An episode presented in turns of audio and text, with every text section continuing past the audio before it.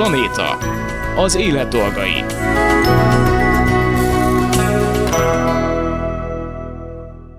Köszöntöm a hallgatókat, Laj Viktoriát hallják. Ahogy a múlt hét pénteken ígértem, ma folytatjuk, illetve befejezzük a hallgatói kérdések megválaszolását. Kuris Anita etológus kutyaviselkedés terapeutával az egész órában ezeket dolgozzuk fel, és ezzel pedig a kurzusunk végéhez is érünk. De ne szaladjunk ennyire a végére, kezdjük a hallgatói kérdések megválaszolását. Gazdi képző. Társállattartás felsőfokon. Ismét sok szeretettel köszöntöm nálunk Kuris Anita etológust, kutyaviselkedés terapeutát. Szervusz! Szia Viki, köszönöm szépen a meghívást, ismét köszöntöm a hallgatókat is. És mivel rengeteg kérdésünk van, a kérdésekkel fogjuk folytatni, hallgatói kérdésekkel, de euh, még mielőtt a konkrét hallgatói kérdésekre mhm. rátérünk, hozzád is jönnek be telefonok, és azért elég érdekes történeteket meghallgathatsz, igen. ha esetleg egy-kettőt meg tudnál osztani. Ö, igen, igen, ugye hát ö, most annak köszönhetően, hogy hallgatnak a rádióban, vagy amúgy is itt csúranok, cseppenek mindenféle felületeken, tehát azért érkeznek gazdi kérések, vagy kérdések, hogy segítséget szeretnének kérni, és minap egy telefonált egy hölgy, viszonylag kétségbe volt esve, hogy már, már, már ő nem tudja, mit évő legyen, egy, egy olyan gazditól kapta meg az elérhetőséget, mert akivel dolgozom. Van egy, azt mondta, hogy van egy négy év körüli keverék kutyája, aki valamilyen bultípusú keverék, és járnak sportolni, tehát van, van egy közösség, ahol ők aktívan kutyasportot űznek, és a kutya elvégzett több tanfolyamat, alaptanfolyamat, haladó tanfolyamat, meg valami klubéletben is részt vesz. Ennek ellenére, vagy nem hiszem, hogy feltétlenül van összefüggés, de hogy ettől függetlenül küzdenek olyan problémával napi gyakorisággal, hogy a kutya az utcán ráront más kutyákra, melkassal meglöki őket, aztán ezekből a találkozásokból zömében játékkerekedik, de hogy ugye ő úgy definiál, definiálta a saját kutyáját, hogy, hogy egy félelmi agresszív kutya, azon túl, hogy az utcán ilyen gondokkal küzdenek, meg, meg behívhatatlan sok helyzetben nem fogad, ugye ez a, ez a, ez a diagnózis, hogy nem fogad szót, illetve a lakásba érkező idegen embereket nem engedi be, néha meg is csipkedi őket, és hogy ők már hányféle kezelést csináltak, vagy hányféle iskolába voltak, és akkor megütötte a fülemet ez a félelmi agresszió kifejezés, és azt gondolom, hogy érdemes helyén kezelni a viselkedést, hogy ugye aki fél, az menekül, vagy legfeljebb meg merevedik. Uh-huh. De az, hogy kifejezetten rohanjon valaki felé félelmében, az, az nem annyira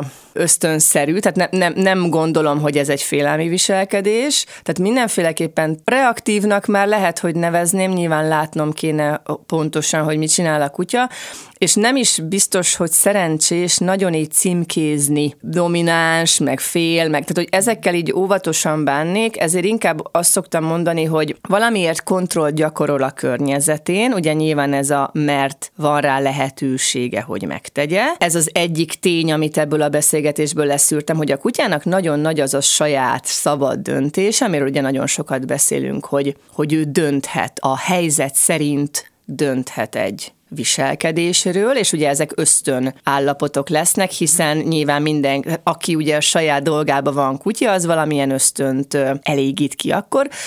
Ugyanakkor azt is fontos tudni, hogy semmilyen összefüggés nincs a között, hogy hány tanfolyamat járok végig, mert ez olyan, mintha én azt mondanám, hogy rengeteg profi márkás rajz eszközöm van, minden nap kapom az újabb-újabb profi grafit ceruzákat, de az X-faktorra fogok jelentkezni. Hát nem fognak az ének tudásomért ott felvenni, hogyha én egy másik képességemet fejlesztem. Tehát, hogyha a kutya rengeteg-rengeteg fejlesztést kap a feladatállapotára, de a nincs dolgáról senki nem kezeli abban, hogy mi az ő dolga, mi nem, hol, hol van a kontrolljának a vége, akkor ugye beszélünk egy nagyon részletes képességről, vagy egy tudásról, vagy egy profi munkabírásról, de közben a, a saját dolga és a nincs dolga, ha buborék, nincsen helyretéve, és nyilván ez a kutyagazda kapcsolatban keresendő, hogy ott vajon a, a kutya érti, és nyilván azért nem érti, mert nem volt ezen eddig hangsúly, hogy a gazdi azon dolgozzon, hogy hm, ez nem a te dolgod.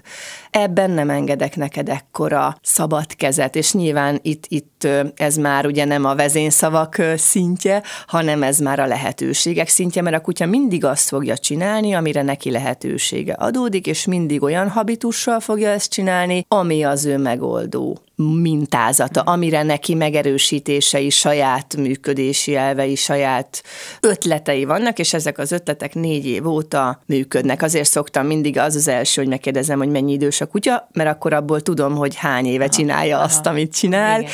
És ugye bár azt mondjuk, hogy a kutyák a jelen pillanatban élnek, ami teljesen így van, hogy mindig az adott, adott pillanat állapotát, adott pillanatban ráható állapot tükrözi a kutya belső állapotát, és ezáltal nyilván a megjelenését is, mert ugye hát a antitézis elve mondja, hogy ami a belső állapot, ahhoz tartozik, tehát ha megváltozik a, be, ha megváltozik a belső állapot a kutyának, akkor természetesen az ehhez tartozó külső jegyek is megváltoznak, ami egy pillanatnyi, abban a pillanatban történő jelen viselkedés, de az, hogy a múltjában ő neki milyen megoldó kulcsai, milyen megoldó mintázatai váltak be, mert volt rá lehetőség, az nagyon fontos, hogy azt négy éve csinálja. Hát ez a történet egyébként egy nagyon tanulságos eset, szerintem mindenkinek, nekem főleg. Ez a nincs dolga, amióta egyébként elkezdtünk beszélgetni, nekem azóta ezen jár az agyam, és próbálom valahogy kialakítani az én kutyáim életében is, hogy ne legyen dolga, de iszonyatosan nehéz. Ö, nagyon és... jó, hogy ezt mondod, hogy küzdesz ezzel, azért, azért, bocsánat, tehát nem a te károdon örvendek, hanem, hanem a, tegnap dolgoztam egy gazdival, akivel nagyon régóta dolgozunk együtt, mert nagyon rettentesen reaktív volt a kutyája, és csináltunk alaptanfolyamot, haladó tanfolyamot, rége, régóta dolgozunk egyéniben, és tegnap mondta azt a gazdi, hogy figyelj, most értettem meg, amit nem tudom én egy fél évvel ezelőtt mondtál, most, most értem, hogy mit jelent kontrollba tartani a kutyát, mit jelent a könyvséta, mit hmm. Jelent, hogy melyik másodpercben kezdek el reagálni. Igen. Ha lecsúszom a pillanatról, és a kutya három másodperce gondol valamire, akkor az el fog rajta hatalmasodni. Tehát, hogy, hogy az egy iszonyú játék, míg a gazda megérkezik abba, hogy á, most értettem meg, mert ugye itt az a baj, hogy ha a gazda se érti, hogy miért arra mozdulok, mikor mozdulok, meddig mozdulok, akkor a, ugye a kutya csak egy, egy megélője és elviselője, inkább azt mondom, hogy, hogy nyertese annak a helyzetnek, hogyha a gazda időben reagál, de hogyha a gazdi is csúszik időben, és ahhoz képest nyilván a kutya is csúszik, akkor persze, hogy az van, hogy mert pont arról volt szó, hogy ez a 360 fokot fordulj rá a kutyára a könyvsétában, amikor, és akkor mondta, hogy de hát, hogy, hogy ő ezt már nem, nem biztos, hogy ilyen számokkal, meg ilyen konstellációban, de hogy valahol hallotta, hogy ott nem tudom, ide forog, oda forog, és hogy nem értette, hogy miért nem működik, és akkor itt így tegnap volt ez az aha élménye, hogy azért értettem meg most, mert most már azt is érti, hogy ha benne van abba a bizonyos inger zónában, ami hat a kutyára, akkor ott tőlem tótágast is állhatsz, meg fordulhatsz uh-huh. csárdás lépésekbe. A kutya semmilyen más állapotban nem tud kerülni, mert a ráható inger közelsége ugyanúgy ott van továbbá, hogyha a gazdával nincsen meg az az egyensúly, hogy a ráható összes helyzetben a gazda jól tud segíteni, csak mondjuk a tízből egy esetben próbálok ott valamerre mozdulni, akkor a nagy számok és a tapasztalat törvénye alapján, ha kilencszer rám zuhan a vizes vödör, akkor lehet, hogy egyszer nem zuhant rám, de én nyilván azt a tapasztalatot fogom vagy magamba rögzíteni, és az, az alapján leszek készültségben, ami a többség. Tehát ezért nagyon fontos, hogy mi történik a hétköznapokban, mi történik a hétköznapi sétákon. Hiába járok szombat-vasárnap kutyaiskolába, hogyha az egész hetet végig rettegi a kutya, akkor nem fog számítani, amit az iskolában máshogy csinál, mert az az iskolához kapcsolódó közeg, a hétköznap napokban meg már lehet, hogy kilencszer rám zuhant a vödör. Tehát, hogy ebbe biztos, hogy óriási elhivatottság, türelem, elköteleződés, és az a rossz hírem, hogy itt a gazda a főszereplő. Tehát a kutya nem fog semmit máshogy csinálni magától. Ha adom a lehetőséget, és adom a teret, akkor ő ugyanúgy, ugyanúgy reaktív marad. Uh-huh. Mert neki ott a pánikon kívül, tehát nem tudok tudok egy dologból választani. Két dologból tudok választani, minimum, de ahhoz előbb a gazdának kell felnőnie ahhoz a feladathoz, hogy nekem mi itt a dolgom. Egy ösztön, egy pánik ösztön nem tud nem az lenni, ha nem kapok benne segítséget. De csak még egy személyes dolog, tapasztalat, ami téged illet a köszönet ezzel kapcsolatban, Igen. hogy a kis kurzusunknak hála, most már tudom, hogy mekkora a kutyáimnak az inger távolság, vagy az jaj, de jó, jaj, de jó, jaj, de jó. És ezt elkezdtem gyakorolni velük, és nagyon szép eredményeket Ami ráadásul elérni. biztos akkor tapasztalod is, hogy csökkenthető, tehát ami az eredeti igen, távolság igen. volt az adott ingerrel, ha azon elkezdünk dolgozni, ugye a feladatállapottal elkezdem uh-huh. közömbösíteni a, a saját dolgot, amiből egyszer csak egy nincs dolga lesz, milyen szép kis átmenet, uh-huh. akkor egyszer csak azon veszed észre meg, hogy jé, ami eddig 50 méteren működött csak, az most elkezd működni 30 méteren, vagy 10 méteren, vagy most már oda se néz. Tehát, hogy ez a, ezek ilyen nagyon, ezek a buborékok így nagyon-nagyon szűkülni, tágulni tudnak attól függően, hogy hány buborék pakolódik egymásra, mi az adott ingernek a, a hatótávolsága, mm, mennyire tudtam a kutyát visszatekerni uh-huh. nyugalmi állapotba, míg a következő inger buborékba érünk, tehát ez olyan, mint egy ilyen, én nem is tudom, mint valami festészet, hogy akkor belecsöppentem azt a, a fehér festékbe, belecsöppentek egy csepp pirosat, és akkor az így szét áramlik. No, de Köszönöm a személyes tapasztalataidat és a visszajelzést, nagyon jó. Akkor menjünk a hallgatói kérdésekre most már. Az első így szól, hogy a boxba beszoktatott kutya, aki amúgy látszólag pihentetően mélyen alszik, de többször megfordul, oldalt uh-huh. vált, hol hanyat, hol oldalt fekszik, uh-huh. az is mélyen pihen, uh-huh. kérdezi a hallgató. Vagy hogy lehet pontosan definiálni a mélyen uh-huh. alvást? Ugye itt azt mindig hangsúlyozom, hogy a box a lakásban az nem egy, nem egy bünti hely, nem egy, nem tudom én, a boxból lesúnyt fejjel, szomorúan pislákoló kutya oda be van zárva, és akkor ott mindenkinek megszakad a szíve. Tehát, hogy a szobakenel box az egy pihenő helye a kutyáknak, tehát nekem a fő program a napban az az, hogy csinálj olyan kutyát, olyan állapotú kutyát, hogy a boxban fáradt legyen. Sokkal nagyobb a hangsúly a boxon kívüli mhm. léten, de nyilván a boxon kívüli lét a lakáson kívül töltenik, és akkor ha ügyes és elhivatott és felelős és jól kutyát szerető gazdi vagyok, akkor a kutyámat szabad levegőn, miután egy állat, szabad levegőn elfárasztom, és hazaviszek egy fáradt kutyát a boxba. Természetesen ennek az a szerepe, azon kívül, hogy a kutya pihenni tudjon, hogy a mozgást, azzal, hogy a mozgástér csökken, a bevonódási lehetőség is csökken olyan dolgokba, amit én nem tekintek kutyás programnak. Magyarul ez az én megélésem, nem verem át a kutyát azzal, hogy be tudott jönni utánam a konyhába, mert a hagyma pucolás az nem annyira kutyás program. Tehát viszont, hogyha ő oda tud jönni a konyhába, akkor a hagyma pucolásba ő be fog keveredni, ott a csöpögő figyelem, sokat beszéltünk róla.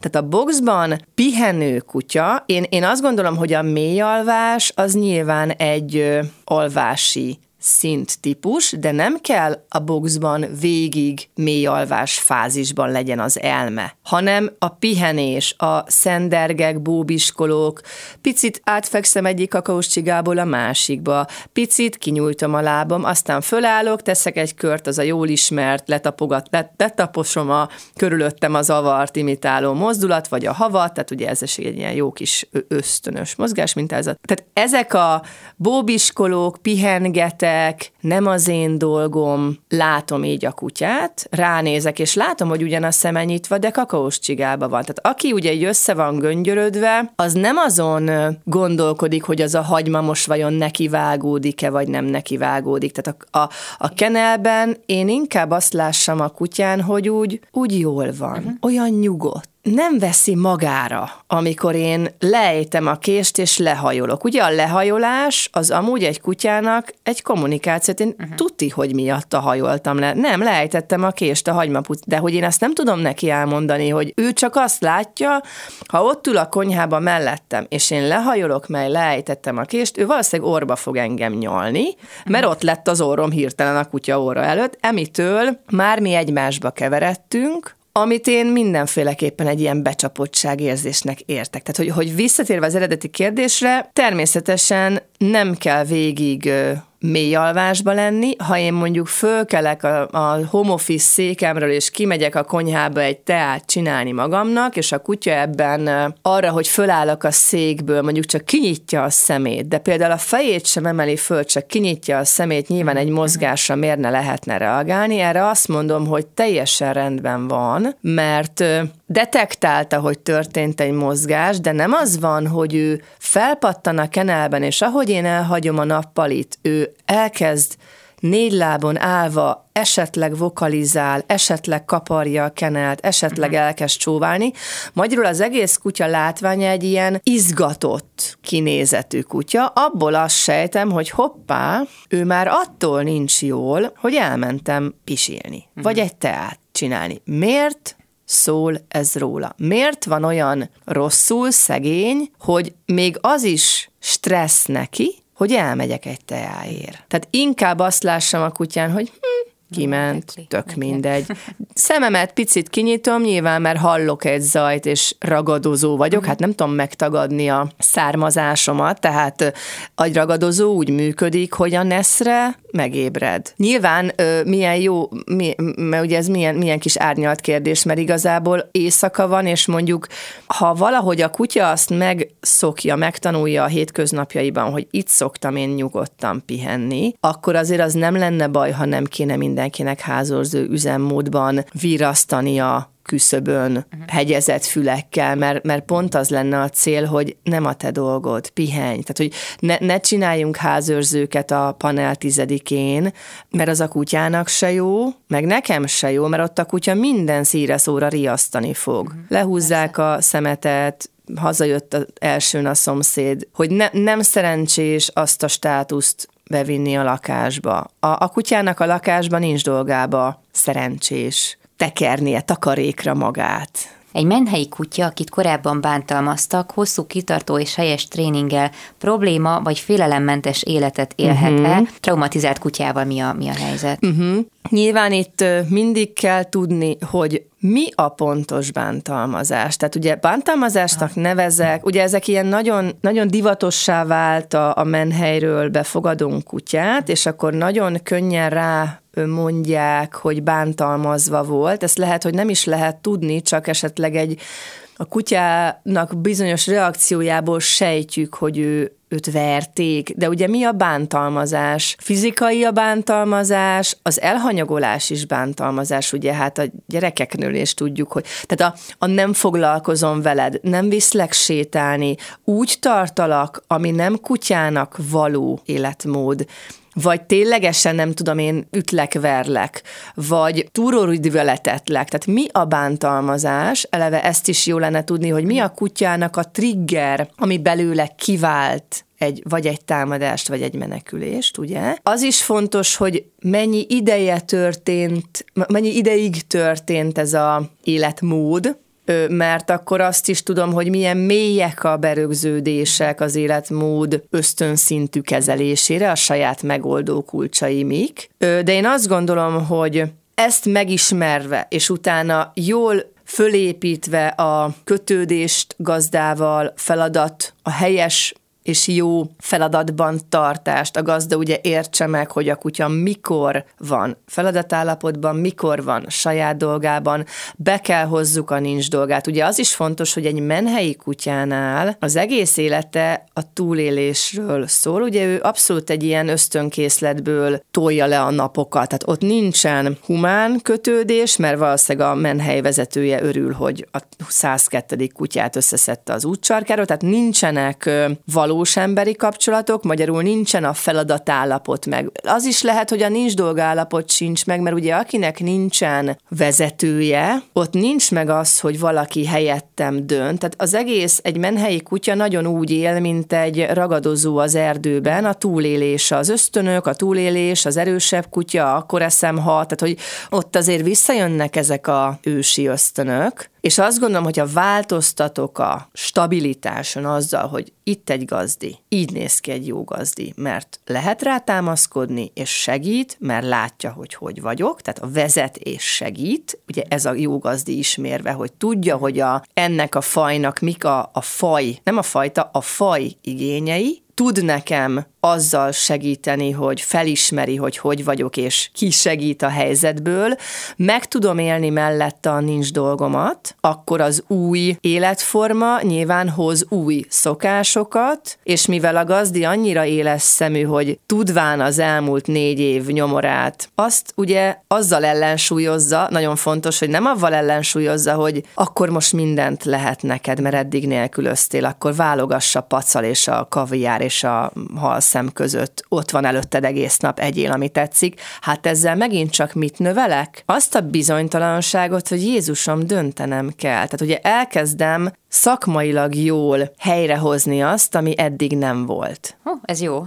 Milyen kapcsolatépítő technikákat ajánlanál? Minden szennek maga felé hajlik a keze. Én azért szeretem a, a háromszög technikát, mert ö, ugye azt lehet, ö, lehet több feladattal végezni, tehát ugye a, a, az ültetés, a fektetés, a gazdára nézés, a nem tudom, a lábhoz kerülés, meg a, a nem tudom, a gazda terpezbe áll és be kell ülni a lába alá, ezek ilyen kis formagyakorlatok, de azzal, hogy ebből én hármat ismétlek. Ráadásul egy ponton túl majd játszom avval, hogy vektorirányba hol van az hmm. ingerünk, és, és utána ebből a formagyakorlatból lehet a behívásokat is gyakorolni, hiszen olyat is lehet, hogy ide rohanok, oda rohanok három különböző irányba. Tehát ennek van egy, van, van egy üzenet ennek a három szög formának, ez nem feltétlenül pontos kell, hogy legyen egy szabályos szárú háromszög, itt csak az a lényeg, hogy aki mozgatható másik által, az azt fogja csinálni, amit a másik amihez a másik kedvet csinál neki. Okay.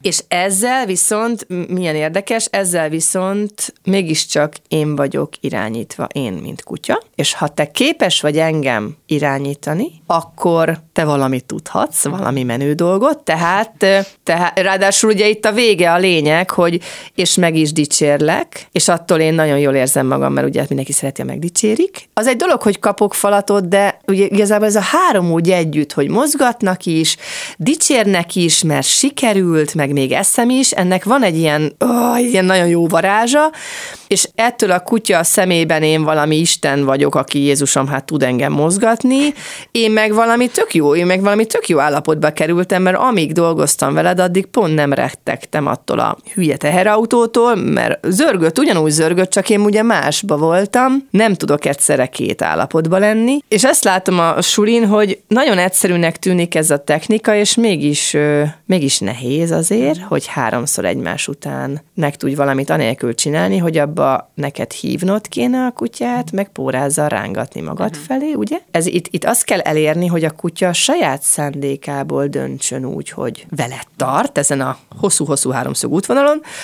tehát ez már önmagában egy kapcsolatépítő technika, ha erre képes vagy erre a formációra, nagyjából a, a rétenmezőn, erdőszélen, buszmegállóban, vonatállomáson, főtéren, pláza közepén, macska kiállításon. Tehát, hogy itt az a lényeg, hogy, hogy mi az inger közeg, uh-huh. ahol a kutyát rá bírod, inkább rá veszed, tehát nem, ez, nem egy erőszak, hanem egy motiválás, rá veszed arra, hogy inkább tartson veled, és mindig az inger környezet terhelése mutatja meg, hogy mennyi melód van ott. Mert ugye hiába mondja azt nekem valaki, hogy de hát a nappali közepén olyan szépen leül. Értem, légy szíves, ültesd le a Kossuth téren, egymás után háromszor. Tehát, hogy, hogy itt nem az a lényeg, hogy ez a viselkedés működik, itt az a lényeg, hogy hol vagy, és tudod-e ismételni, és a kutya akar-e veled lenni Aha. benne. Mi a leggyakoribb hiba, amit a különböző kutyaiskolákban elkövetnek idézőjelben,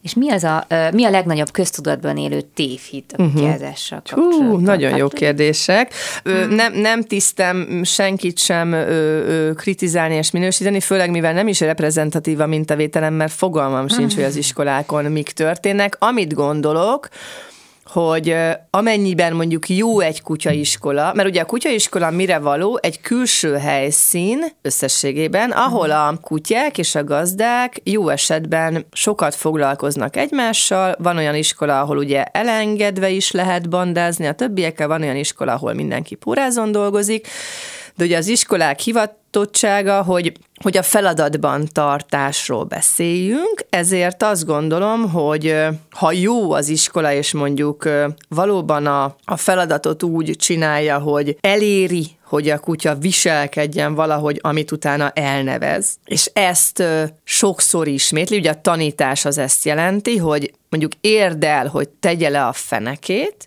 és ha letette a fenekét, abban a pillanatban, hogy a fenék a földet éri, mondasz, hogy ül, szuper, kaja.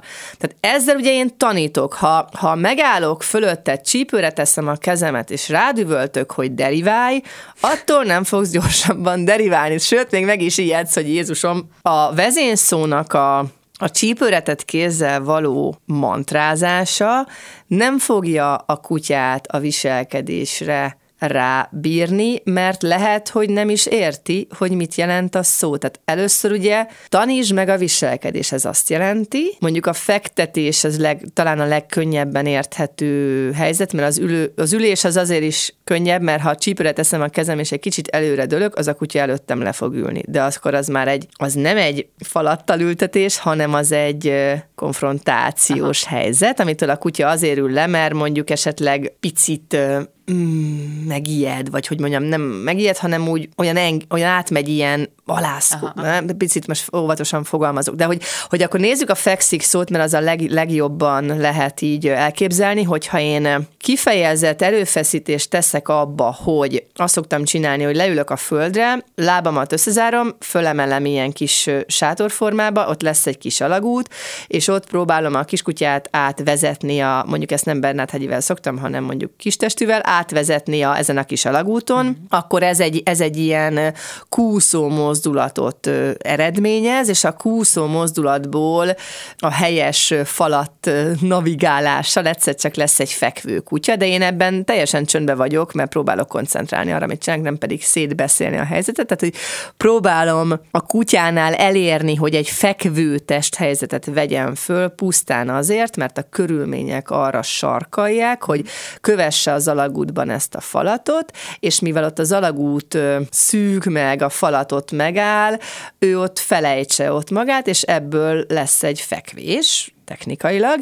és amikor ez nagy nehezen összejön, akkor ott óriási ovációval, nagy-nagy bátorítással és mindenféle simogató szavakkal az a csirkemáj azért a kutyában landol, tehát teremtsd meg a lehetőséget a formációra, jelez vissza, hogy most ez jó, és adj érte falatot, aztán egy ponton túl még be is csempészhetjük a vezényszót, és ezt a pozíciót próbálom ismételgetni úgy, hogy egy ponton túl már én nem ülök le a földre, múltkor ezt a szabadságtéren csináltuk egy gazdival, és ott ráültem valami, valami lépcsőre, és ott pont a fejünkről esett majdnem egy ilyen hókupac, tehát hogy azért vannak ilyen kihívások, de hogy én szeretem a kis testi kutyákat így megpróbálni lefektetni, mert attól még, hogy ott varázsolsz a falattal előtte, meg hangosan üvöltözöl vele, hogy fekszik, fekszik, fekszik, hát itt minden lesz, csak az nem, amit szeretnék, a kutya meg megtanulja, hogy én dumálok vele, ha kell, ha nem. Tehát, hogy mindig legyünk avval tisztában, hogy mit csinálunk, mert néha nem biztos, hogy azt csináljuk, amit szeretnénk. Tehát, hogy visszatérve az iskolákra, tehát hogyha itt van egy, van egy ilyen hangulat arra, hogy teremts meg a lehetőséget, jelez vissza és erősíts rá és ismételges, akkor az valóban a tanulás, tanításról szól, csak az a baj, szerintem az iskolák nagy részén nincsen olyan utánkövetés, vagy nincsen lehetőség, vagy idő, hát pontosan mert nagyobb a létszám, meg hát arról szól az óra, hogy tanítunk, van egy csomó engedelmes feladat, amit meg kell tanítani, nincs lehetőség arra, hogy hogy beszéljünk az otthoni dolgokról, uh-huh. hogy a kutya otthon miért nem tudom, rágja szét a távirányítót, vagy miért, miért ö, nyűszít, amikor elmegyek otthonról. Erre nincs feltétlenül front, ezért azt gondolom, hogy mindig értsük helyén, hogy attól még, hogy a kutyám magas szinten őrzővédőzik, attól még lehet, hogy otthon szeparál, vagy tehát az otthoni magatartás és a pályán végzett szuper együttműködés nem biztos, hogy egyik a másikkal nem, tehát hogy nem kezelhető a pályán, amit a kutya otthon nekem nem tetszően csinál, vagy ő esetleg nem érzi jól magát mert mindent kezeljünk a helyén. Tehát a hétköznapokat a nincs dolgával, meg a saját dolgával tükrében kell lássam, és ugye otthon elvileg nem, nem őrzővédő helyszín a nappalink, vagy nem, nem tudom, BH vizsga helyszín a konyha, tehát hogy jó lenne, hogyha az otthoni állapotban a kutya le tudná magát tehermentesíteni, és nem kezelhetem az iskolai kreativitás növeléssel, hogy otthon mi nem sikerül, hanem ezeket kezeljem helyén. És a második része meg a, a mi a legnagyobb ja, tévhit, igen. ami mhm. a kutyákkal kapcsolatban Csű. él a köztudatban? Azt hát, ez ugye so, sok ilyen van. Én igen. azt gondolom, hogy a humanizálást gondolom nagyon hmm. tévesnek, a féltékeny, bosszútál, irigy, direkt csinálja, ő tudja, de, tehát hogy tudja, hogy mit kéne, de nem csinálja. Tehát ezek a humanizálások, amikor az ember ugye a saját érzéseit próbálja a kutyába viszont látni, megerősítést találni abba, hogy na tessék, most tudja, hogy nem szabadott volna szétrágni, de csak azért is, tehát hogy akkor az úgy néz, mert nagyon éhes, ez is egy ilyen szerintem teljesen téves, már, már túl hogy is mondjam, már belemagyarázok mindenféle, mert hát ugye etetni könnyebb, mint levinni, sétálni, tehát, hogy úgy néz, hát igazából csak néz, mert hát meg van tanítva nézni, bocsánat, tehát, hogy, hogy, hogy ráadásul az is egy, egy ilyen tudott dolog, hogy a, hogy a szemmozgató izmok sokkal fejlettebbek a kutyák szemmozgató izmai, mint a farkasoké, tehát ugye nyilván a közös, közös ős, vagy hát a rokonság, tehát hogyha legközelebbi ma élő rokonok a farkasok, és megnézték a, a kutyák kutyák szemmozgató izomzatát, és akkor azt találták, hogy vastagabbak, tehát erősebbek a kutyák szemmozgató izmai. Magyarul a, az úgy néz kifejezésnek a párja, annak van egy ilyen jó kis ilyen élettani magyarázat, hogy azért tud sokkal kommunikatívabban Aha. nézni, mert, mert nagyobb a szemmozgásnak a variabilitása, tehát tud, tud ilyen nagyon emberre hatóan nézni, ami már ugye egy evolúciós folyamat, hogy, hogy nyilván megérte úgy abból nézni, mert akkor annak lett egy profitja. Te nagyobb, nagyobb, nem tudom, és sült kacsát kaptál, mert te úgy abból néztél. Szóval, hogy tévhit, de hát rengeteg ilyen tévhit van szerintem, amikor, amikor a, fa, a fajnak a kommunikációja nincsen helyén kezelve, a rossz státusz, tehát a gyerekszerep, csecsemőszerepben tartás, mi a jó a kutyának, én ismerem a sajátomat, az úgy van, mert hogy ő a sajátom, hát a kutya az kutya, tehát nyilván a kommunikációja a fajnak megfelelő. Az, hogy köztetek milyen, bocsánat, de kialakult mintázatot van a kommunikációban, az már a kettőtök kapcsolatáról szól, de hogy alapvetően a kutya az, az csak úgy tud működni, ahogy a fajnak a de szerintem sok ilyen van, most lehet, hogy nem jut eszembe több, majd lehet, hogy útközben, köszönöm, majd útközben biztos eszembe fog jutni. Igen. A kutyám nem annyira szeret sétálni, általában húz haza, sötétben és esőben alig tudom meggyőzni, hogy menjünk le. Baj, hogyha ilyenkor otthon játszunk. Ó, hát egy szóval, egy szóval igen, egy szóval baj, mert hogy ugye ez megint csak ugyanaz, mint a látom-e, hogy a kutyámnak van valamilyen beszűkülése, és a beszűkülést értem-e, és tudom-e oldani. Magyarul az semmiképpen nem egy normális viselkedés, hogyha egy állat nem érzi jól magát egy nyitott helyen, mert ugye egy állat, egy vonuló ragadozónak az lenne a legfontosabb programon abban, hogy ő megélje annak az élményét, hogy mi együtt megyünk valahova, magyarul a vadászat szimbolikáját éljen meg. Ha neki a közeg túlságosan terhelő, mert ahol lak, laknak ott nagyon nagy a, azoknak az ingereknek a száma, a száma, amelyek ráhatnak, akkor a kiskutya úgy éli meg a sétákat, hogy ez egy ilyen rémisztő túlélés ítélendő, ijesztő esemény, ezért elkezd ugye, elkezdi érthető módon nem szeretni azt a helyszínt, Aha. mert ő ott nem érzi jól magát, ugye mindig a helyszínhez kapcsoljuk a, az állapotunkat, és akkor az, hogyha én ráadásul otthon ezt ugye elfogadom, és azt mondom, hogy hát persze, hát ha neki így jobb, akkor legyen így, tehát ugye ráhagyom ezt a, ezt a belső blokkot, vagy ezt a, ezt a megrekedést, ezt zöld lámpát adok ennek, tehát ugye nem foglalkozom a megrekedésével, hanem hagyom megrekedni magyarul, és én otthon mondjuk játszok vele a kanapén, akkor egyrészt a csöpögő figyelem már megint vészessé válik, hogy ugye akkor a kanapé az egy állandó játszótér, ráadásul valami helyet játszom a kanapén, tehát van egy megrekedés, amivel nem dolgozom, és cserébe kielégítem a kutyám figyelmét, figyelmét egy olyan helyszínen, amelyhez nem szerencsés, hogyha a játékállapotot társítja, mert ott lesznek a bepisilések, ott lesznek a szétrágások, hiszen ahol tudok sovány malac vágtázni, oda fogok pisilni is. Hát itt szoktam játszani, rohangálni, tépni, húzni, nyúzni, olyan ösztönállapotba kerülni, ami egy ragadozónál a nem tudom, a kibelezés meg a lefejezés, akkor itt üríteni is fogok. Tehát ez az energiájú állapot nem való a lakásba, mert akkor a szorongás, a, a belső feszültség az ugyanúgy a lakáshoz fog kapcsolódni, holott az lenne az egészséges, ha ő kint megfelelő helyszínt választva kint élné meg ezeket a jó állapotait, és aztán egy fáradt kutya érkezne az otthonomba, ahol ő nincs dolgába pihen. De ugye aki csöpögő figyelmet remél, az nem tud nincs dolgába lenni, mert nehezen magyarázom el, hogy négytől nyolcig tessék szíves lenni hozzám, mert nem oda jönni. Hát ha lehet, akkor fogok. Na akkor a következő. Három kutyánk van, a legfiatalabb fajtájánál fogva, jóval nagyobb a többinél. Oh. Az azonos ivarú kutya morog a kölyökre. Jaj. Nem látja, hogy sokkal nagyobb? Kell -e attól tartanom, hogy felnőtt korára visszaadja? Vigyázzunk a humanizálással, mert a morgás és a teritorium használata ezek ugye kutyakommunikációs jelek. Tehát uh-huh. az, hogy valaki nagyobb nálam, az mindenképpen ijesztő. Ő kölyök habitusban van, és ő abban a felfedező, nyitott, buhókás kis maci világában, még a pillangónak is örülni fog, ezért oda rongyol hozzám farok csóválva, és a 42 kilójával rám fekszik, hogy játszunk. Én mondjuk 6 kilósként ezt kikérem magamnak, amúgy is nagyon ijesztő vagy, nagyon nagy vagy, attól, hogy ijesztő vagy, és ugye ráadásul sok is vagy, mert nagyon közel jössz, és nagyon ráfekszel, tehát megijedek, frusztrált leszek, tehetetlen leszek, nyilván dühös leszek, elkezdek morogni.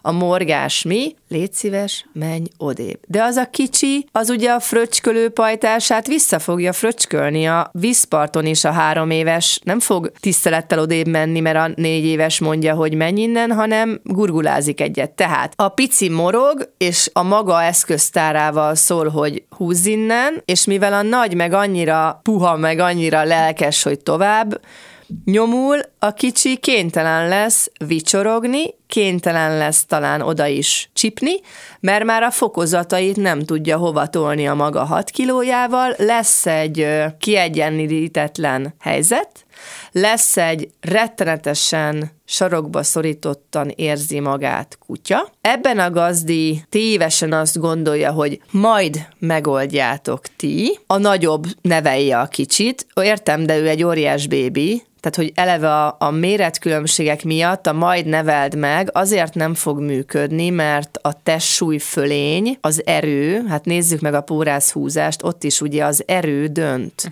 Van egy, van egy kicsiben egy belső konfliktus, ebből lesz egy folyamatosan résem vagyok, mivel nem kapok segítséget, meg kell oldjam. Hogy tudom megoldani? Saját eszközökkel, morgás, vicsorgás, harapás, a kicsinek a belső konfliktusa otthonnához kötve jelen van, résem van. Lehet, hogy eltelnek órák, hogy nem kell, de random, a pici megjelenik, és lenyom. Tehát a lakásban van egy nem tudom mikor mi a dolgom érzés. A nagynál ugye őnek is ketyeg az órája, nő bele a gatyájába, a kölyökből lesz kamasz felnőtt, ugye a méret egyre nő, a testméretek ugye egyre nagyobb különbséget mutatnak, a kicsi egy ponton túl kifogásolni fogja azt a viselkedést, hogy engem megmorogtak, megbicsorogtak, megcsíptek, az is lehet, hogy mi ugye ez, ha belegondolsz, ez egy provokáció. A hangulatnak van egy ilyen feszültségtere, a pici nincs jól, támad, de a támadásra nyilván,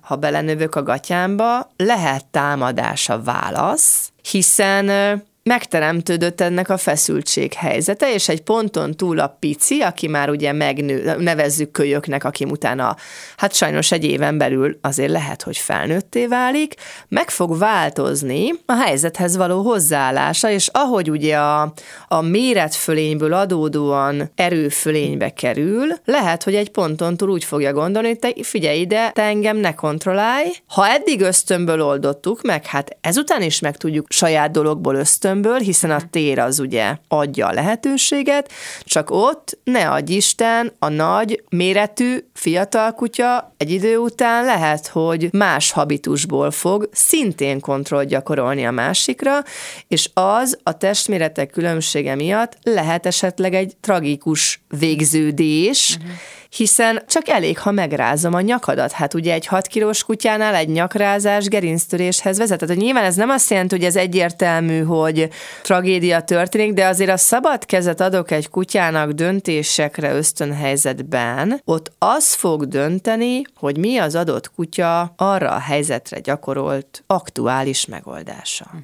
Mennyire van aznap lefárasztva, mennyire szeretem úgy zsákmányosat játszani a kinti, nem tudom én, rongyal, milyen a kutyagazda kapcsolat egyáltalán. Ugye kérdés, a fő kérdés, miért hagyom én ezt a viselkedést a lakásban? Tehát ugye itt a gazda lenne a fő kontroll személy, aki ugye felismeri, hogy haha, nem állok le Tysonnal boxolni, mert valószínűleg ki fog ütni, hanem felismerem, hogy be kell lépjek segítőként, és be kell oda lépjek úgy, hogy a lehetőséget kell megvonjam ebből az állapotból, a lakásban nincs dolgotok, srácok. A lakásban pihenünk. Tehát úgy tudok egymáshoz szoktatni két hm. különböző méretű kutyát, ha kialakítom, hogy nincs dolgotok egymással, pihenünk. Ha, hm. ha ugye elkezdődik egy olyan megoldó kulcs, ami már az agresszió irány, ott abba bele kell nézzünk, hogy én ezt nem engedném elburjánozni, mert ebből, ebből visszanyalhat a fagyi. Uh-huh. Hm. A nincs dolga állapotban miért nem jutalmazok?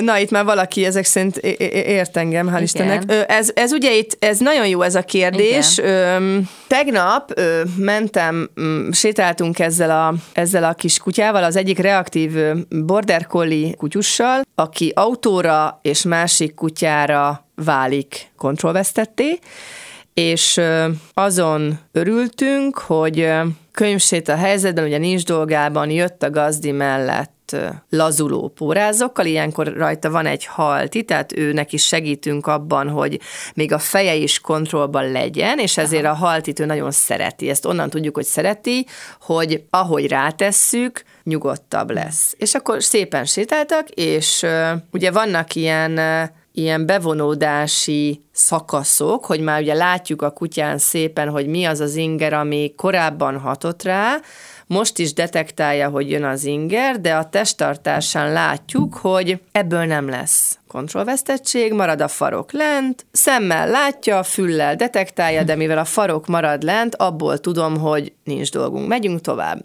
új jelenség jött be, hogy amikor van ez a már kezelhető állapot, hogy megyünk, jön az inger, akkor a Lizi újabban behozott egy olyan viselkedést, hogy fölnéz a gazdira. Magyarul változik a környezet, hat rá egy inger, picit hat rá, a kutya már feladatba rakja magát, hiszen ránéz a gazdira, tehát ő már maga kezeli a helyzetet, azt még nem bírja elviselni, hogy ne nézzen sehol, vagy nézze az ingert, ezért ő magát nézeti a gazdira ilyen fura szerkezettel, és önmagában csodálatos a helyzet szerintem, mert ahelyett, hogy állapotba hergelné magát, hozott egy olyan megoldást, hogy a tekintetemet lekötöm a gazdival, ugye? De ugye a gazdi előrefele megy, hiszen ő, ő sétál, ő nem kommunikál, ő nem néz rá a kutyára, de ugye szemes arkából érzékeli a felfele forduló fejet. És erre mondtam neki, hogy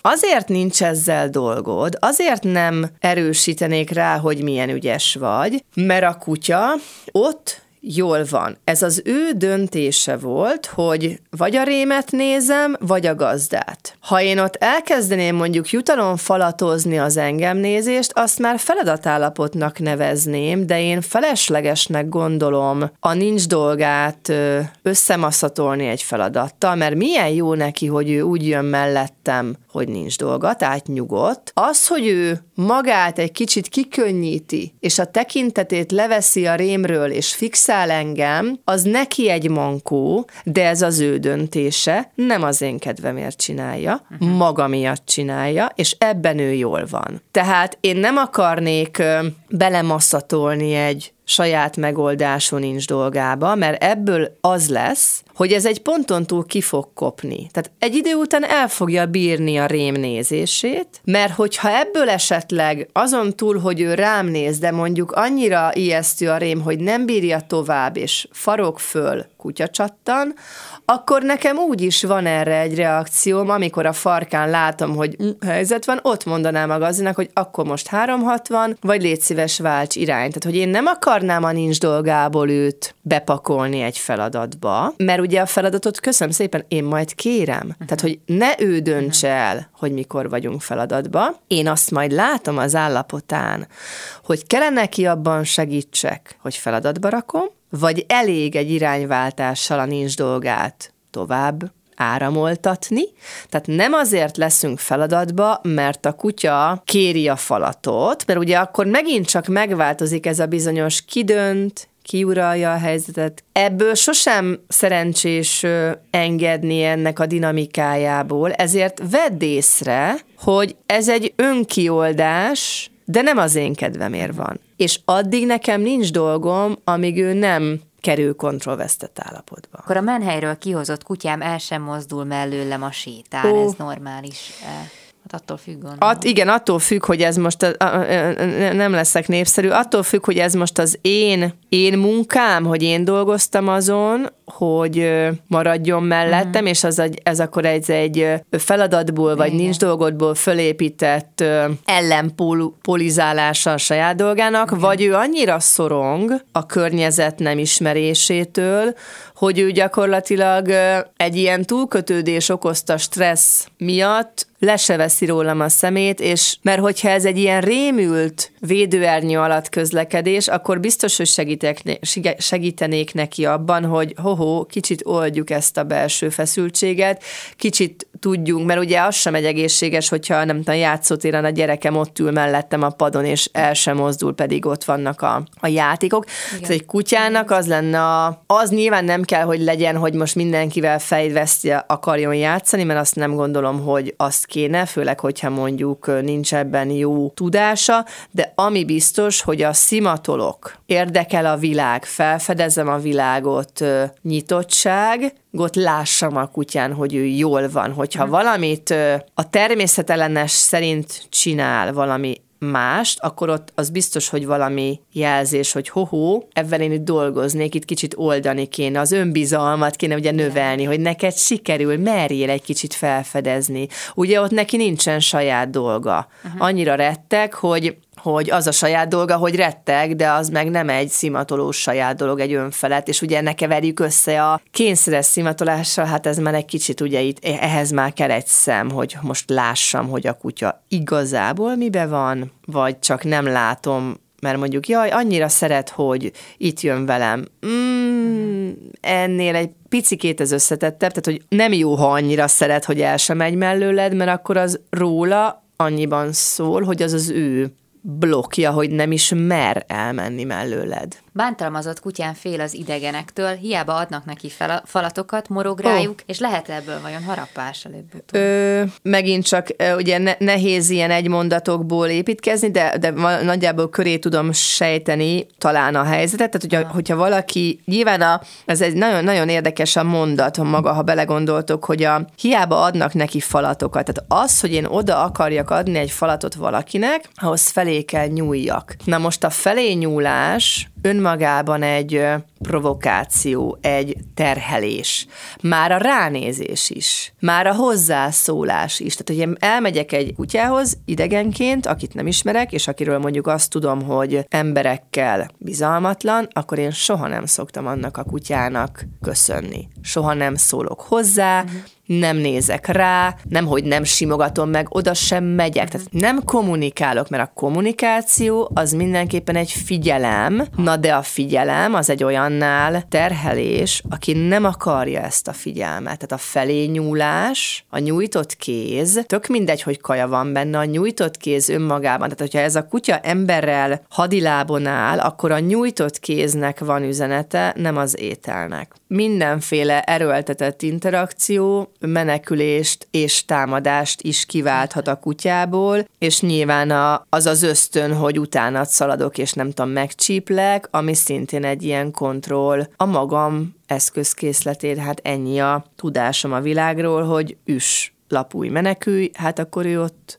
üt nyilván értsük meg mindig, hogy mi számít provokációnak, mit vesz a kutya terhelésnek, a felé mozdulás mindenképpen egy terhelés. Uh-huh. Lehet, hogy én megyek, hogy a vázába kicseréljem uh-huh. a virágot. Nincs jelentősége. Ha a kutya úgy érzi, hogy a felé való tér, vagy a felé mozdulásom, a tér csökken, akkor ő nem a virágra fog gondolni, hanem ő mindig magára gondol. Tehát szerinte miatta lépek arra. Erre a helyzetre be fog kapcsolni. Na, hát ez biztos amúgy is sokan kérdezik tőled, hogy mennyi ideig tart egy terápia. Oh, nem, nem leszek népszerű, de, de én azért azt tapasztalom, hogy ehhez azért tényleg most már nem árulok zsákbanskát, én azt látom, hogy kell hozzá egy elhivatottság, egy, egy szakmai elfogadás, meg egy, meg egy kitartás, de attól függ, hogy miből indulunk, és hogy mi a probléma, nyilván minél, minél inkább tiszta fehér lap egy kutya, annál kevesebb a csiszolandó baj, de minél nagyobb a, a rossz viselkedések rögződése, annál több idő, tehát én azt gondolom, hogy, hogy hónapok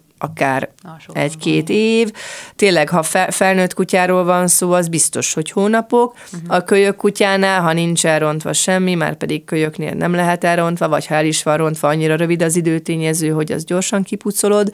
Ott azért, ha tartod ezt az attitűdöt, tehát hogy nyilván itt az a lényeg, hogy értsd a kutyát. Attól még, hogy vége van egy tanfolyamnak, attól még nem tudod nem érteni, amit egyszer megértettél, tehát onnantól helyre kerül a kutya szerepköre. Van, akivel nem tudom én, hetente dolgozom, hónapok, akár egy-két éve, van, olyan is van, hogy akkor kis idő kimarad, de mondjuk újra, mert mondjuk valami megcsúszott, tehát hogyha én kiszállok a, a szerepemből, akkor szétesik a kutya. Tehát, hogy, hogy itt mindig az a lényeg, hogy szerepek, mentális hármas, mire van lehetőség, értem-e, hogy mibe van, tudok-e jól segíteni, élethosszig lehet, tehát hogy azért nyilván olyan úgy alakítom a viselkedést, hogy együtt élhető legyen, mert hát a kutya 15-20 évig reméljük velünk marad, tehát azért ott van. Az elején érdemes melót beletenni, és valahogy abban is szelektálni, hogy mit hallok meg, milyen tanácsot hallok meg. Egy héten 10-15 kutyával dolgozom, viszonylag nagy a merítésem, a,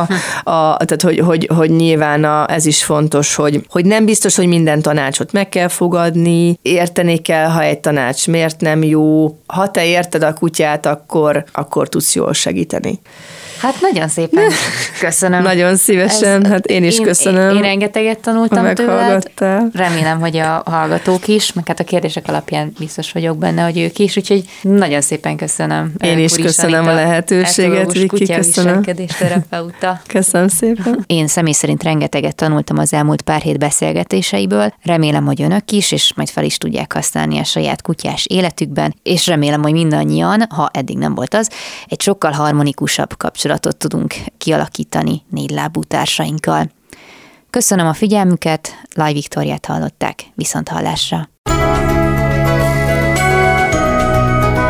Planéta. Az élet dolgai.